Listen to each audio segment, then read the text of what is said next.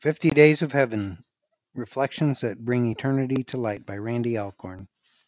Day three, Seeing God's Face. Revelation twenty-two four, God's servants will see his face. And a quote from John Donne. I shall rise from the dead. I shall see the Son of God, the Son of glory, and shine myself as that sun shines. I shall be united to the Ancient of Days, to God himself, who had no morning, never began. No man ever saw God and lived, and yet I shall not live till I see God, and when I have seen him, I shall never die. Our longing for heaven is a longing for God, a longing that involves not only our inner selves, but our bodies as well. Being with God is the heart and soul of heaven. Every other heavenly pleasure will derive from and be secondary to his holy presence. God's greatest gift to us is, and always will be, himself. His presence brings satisfaction. His absence brings thirst and longing. Psalm forty-two, one through two says, As the deer pants for streams of water, so my soul pants for you, O God. My soul thirsts for God, for the living God. When can I go and meet with God? And from Psalm sixty-three, one and thirty. O God, you are my God. Earnestly I seek you. My soul thirsts for you, my body longs for you, in a dry and weary land where there is no water. Ancient theologians often spoke of the beatific vision. The term comes from three Latin words that together mean a happy-making sight. The sight they spoke of was God. To see God's face is the loftiest of all aspirations. It's sad, then, that for most of us, it's not at the top of our list of desires.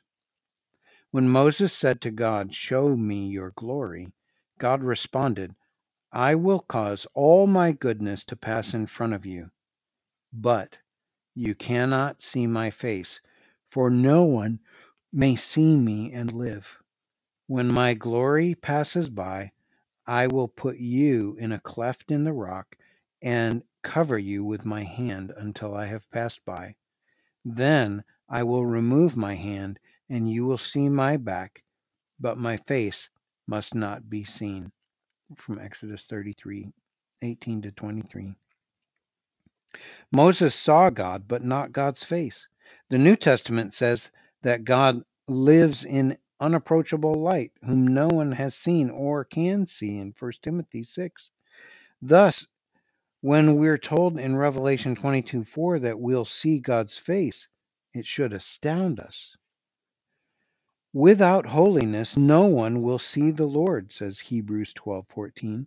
The obstacles to seeing God are daunting. It's only because we'll be fully righteous in Christ and completely sinless that we'll be able to see God and live.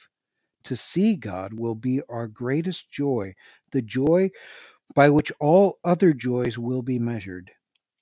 David says in Psalm twenty-seven four, One thing I ask of the Lord, this is what I seek, that I may dwell in the house of the Lord all the days of my life, to gaze upon the beauty of the Lord and to seek him in his temple.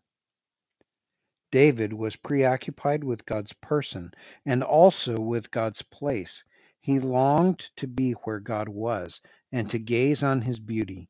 To see God's face is to behold his beauty. When Jesus Christ came to earth as one of us, God, who is transcendent, became immanent.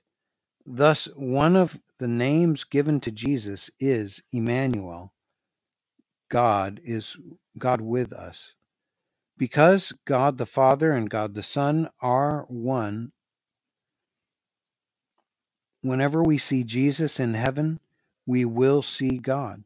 Because Jesus Christ is a permanent manifestation of God, he could say to his disciple Philip, "Anyone who has seen me has seen the Father." Certainly, then, a primary way that we will see God the Father on the new earth is through his Son, Jesus. Jesus also says, "Blessed are the pure in heart, for they will see God." In Revelation twenty-two four, when it says, "They will see his face, and his name will be on their foreheads," it appears to be referring to seeing the face of God the Father. Does God, who is not inherently physical, have a face in any sense but a figurative one? I'm not certain, and I don't pretend to understand how we will see his face, but I rejoice in the anticipation that we will. Scripture is full of great promises about what awaits us in heaven. However, none is greater than the promise that we, as resurrected human beings, will actually see God. If you're a follower of Jesus, what would you like to say now to the God whom you will one day see? Father, fill us with the wonder of being able to see you face to face, to walk beside your Son and behold his eternally human and divine face. What a delight to gaze at you, the source of all good, all beauty, all mystery. And what an incomparable experience to not only imagine, but one day actually see your face. You, who spun the galaxies into existence, who wove together the earth with its animals and oceans and forests and flowers, who created us in your glorious image.